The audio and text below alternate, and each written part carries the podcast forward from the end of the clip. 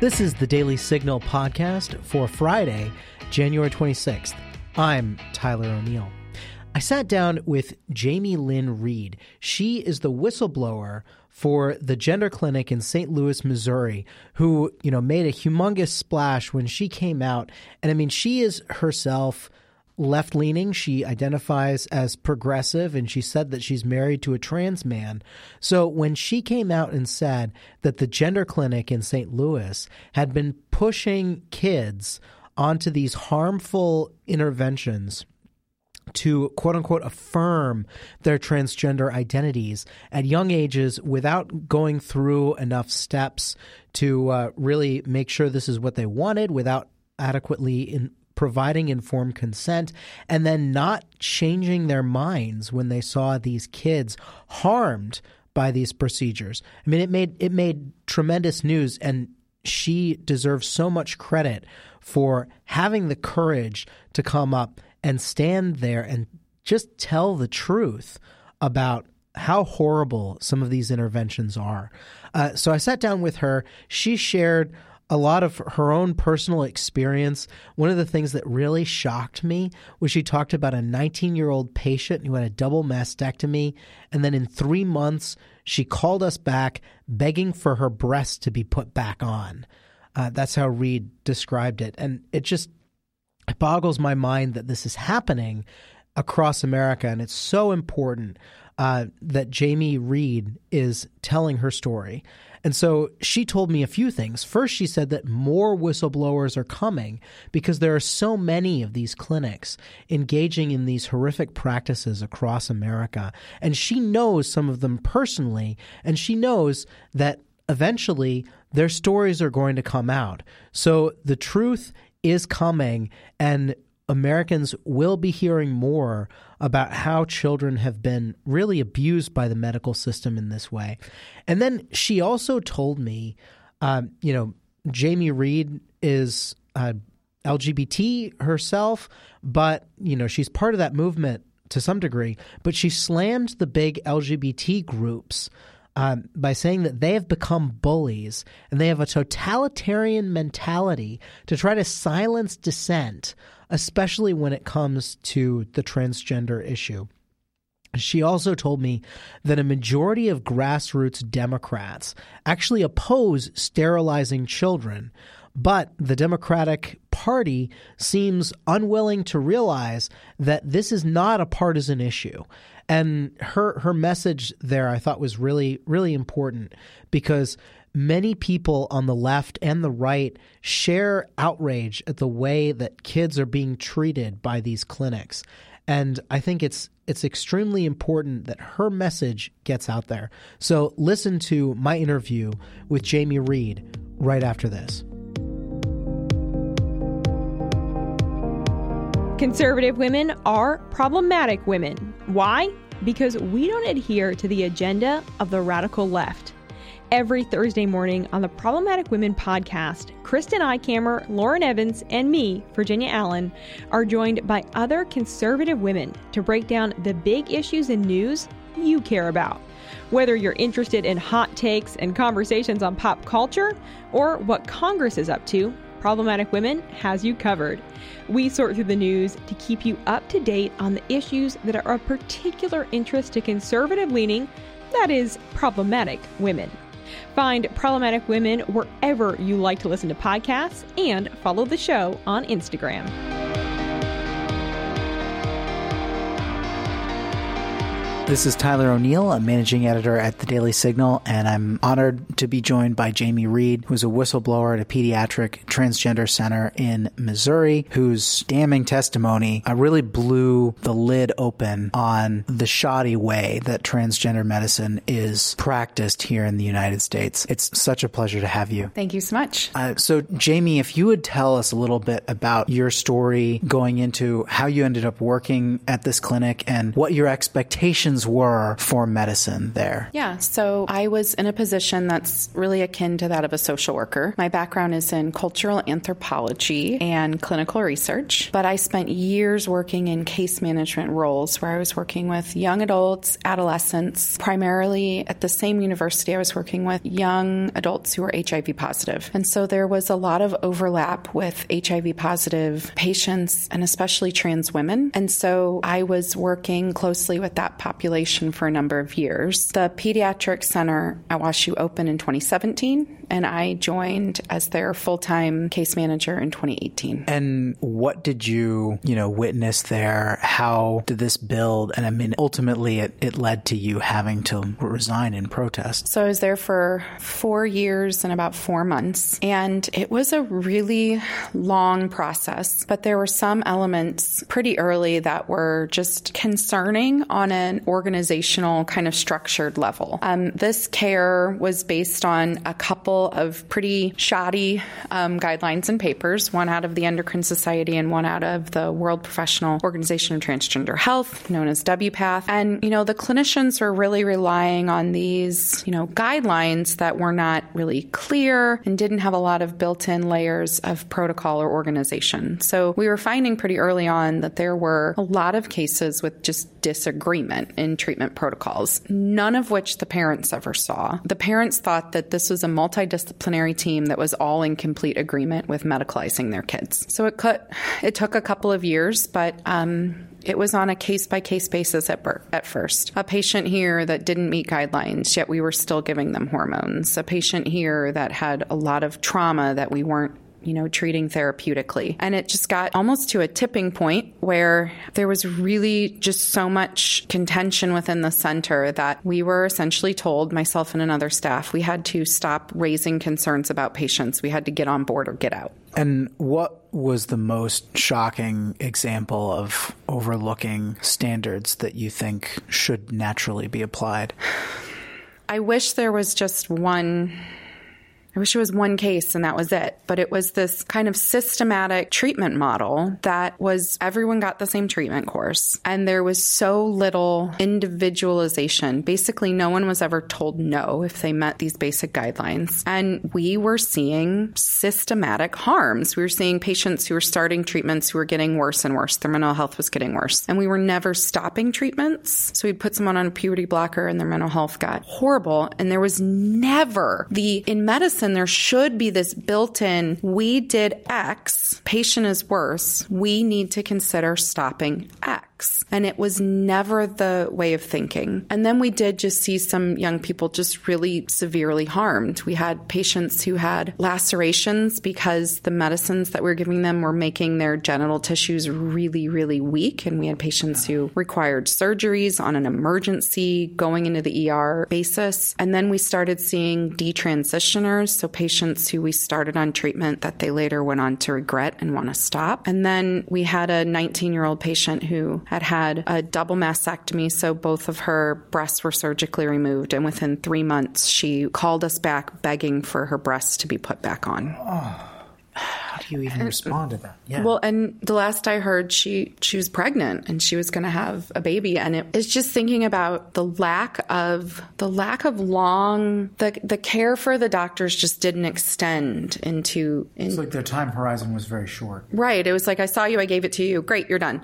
And it was like not thinking about these young young people and the entire life that they had ahead of them. When I think I read in your free press, story how one of the patients was saying identified as a rock or as something else, and then like they were still treated as if this were serious. So this is this is a situation that is referred to as neo pronouns. So um, and this is where we would we finally had some doctors finally saying where is the line? This is out of this is just reached to the point where it's completely out of control. But we would have these teens coming in and instead of saying, I'm trans, I was born a girl, but I want you to call me he, him, these young people were saying, my pronouns are rock or mushroom or it. And they wanted us to like refer to them, you know, to me, it's demoralizing. To me, it's like being complicit in their own self harm because they themselves are just basically saying, I'm in so much distress that I'm not even going to give myself the self respect to acknowledge myself as a person. And I want you to go along with that. And those were things where it was just like, where is the line? Like, where, how can, it's almost like we could never see rock bottom. But to me, a patient or a young person asking us to refer to them as mushroom or it was just it no. It's no. You're I'm not going to work I'm not going to be in a situation where I am going along with your own self harm. When the issue first came up to me, you know, I, I covered the story of the transgender dragon lady who went by it and had all these expensive things to you know, he was a man who identified as a woman who then identified as a dragon. You, and but this yeah. is reality. The fact, like, this right. is what this is what this is where like can, every once in a while I just want to be like, can we pause for a minute and acknowledge that we're actually discussing this as if this belongs in a hospital setting period. Like there are people coming to, into these emergency rooms with gunshot wounds in my area. And we are seriously talking to a young person and giving them this like the room to have a discussion if we're going to call them mushroom or not. It's absurd. It's just, we have way more important things to do.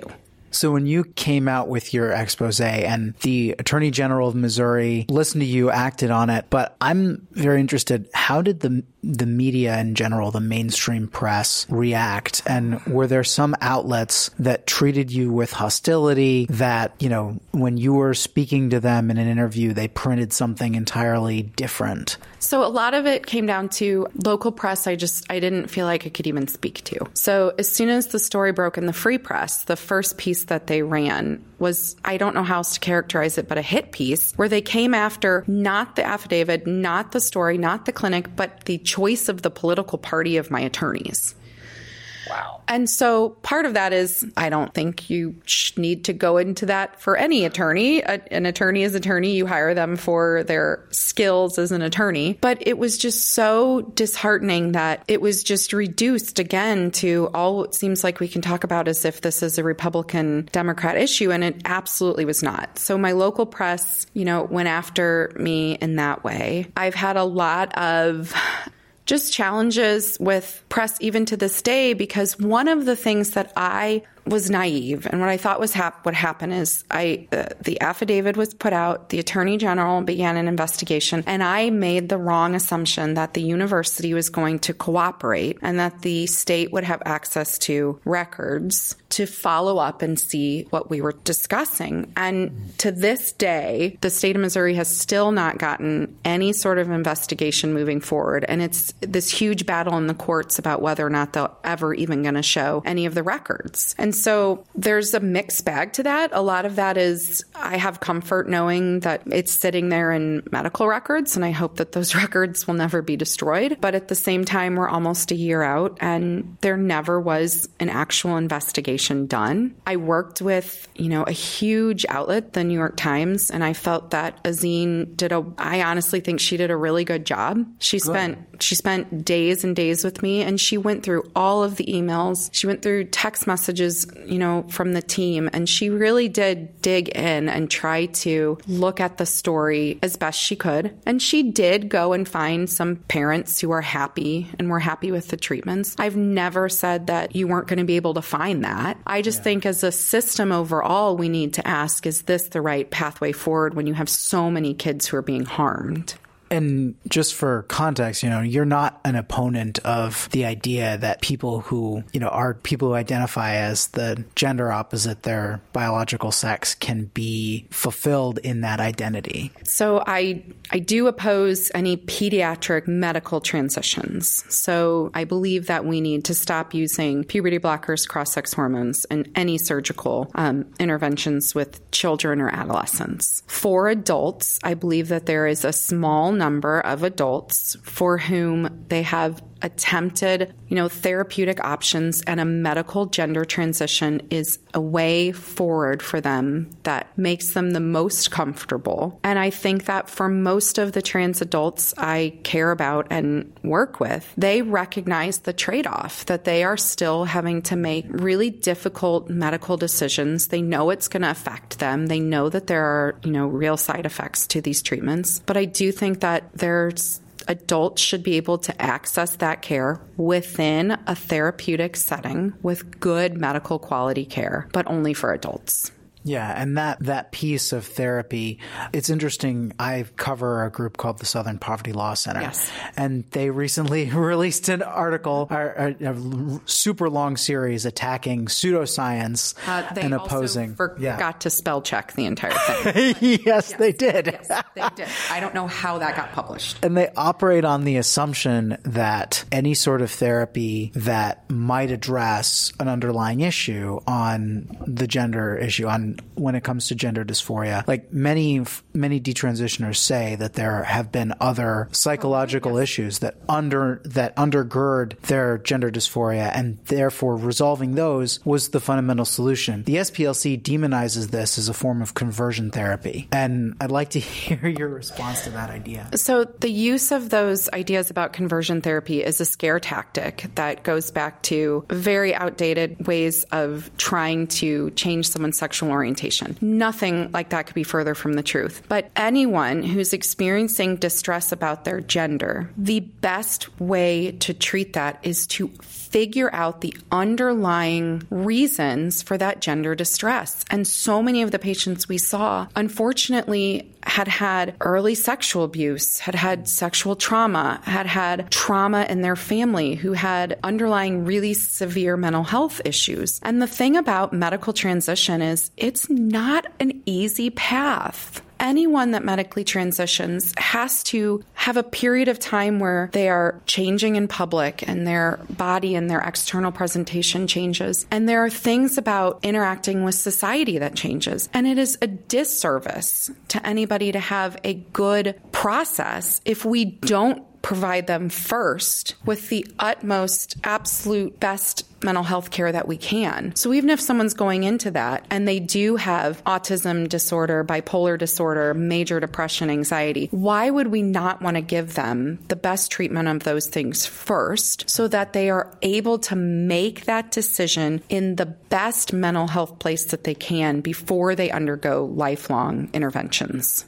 Yeah, I think I think that's an excellent question, and I really would like to see WPATH and some of the other advocacy groups really wrestle with it. Um, are there next steps that you're, you know, you're still working with the Attorney General on an investigation? Um, are you considering any legal action of your own? You know, what, what does the future look like for you on this issue? I think those are great questions. So, most of the Attorney General's work is in their court at this point. I live in a state where we did pass a law that put a four year moratorium on any new patients accessing puberty blockers, cross sex hormones, or surgery as a minor, and there was a grandfather clause in that. But because they also extended the statute of limitations, so patients who were harmed could sue, most, basically every provider in my state has shut down, which is a great outcome. So, next steps for me personally, I have actually been working really closely with an amazing group of adult lesbian, gay, bisexual, and trans people who are all opposed to pediatric medical transitions. We've put together an LGBT Courage Coalition. We're working on incorporation. And one of the biggest things that we're trying to kind of put the message out there is I know there are other whistleblowers. I know because I talked to some of them them. But I know that there are other whistleblowers in this field that see similar harms. And one of the things I recognize is so many people who work in this field are LGBT. Yeah. And so we want to give them a, a place to reach out, a soft landing, a group of us who are willing to walk them through their own process. For some people, that's simply having a place to discuss what they've seen, maybe not go public, maybe find new employment. But for some people, working towards that process of going public, putting together their own affidavits. There are people working on this from behind the scenes in different states that, you know, their their name might never be known, but I think the public should know that I am not the only one and we really are working to create a organization and a home for for new whistleblowers to come forward.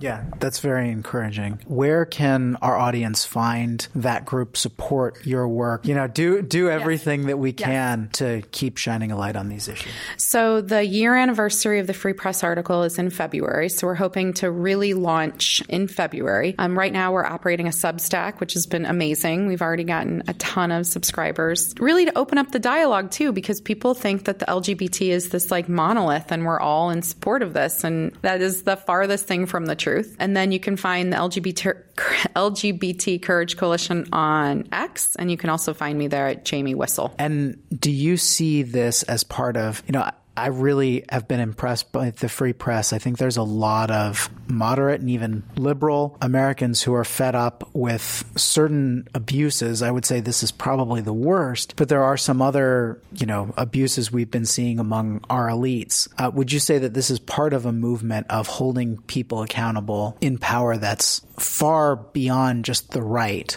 Yes.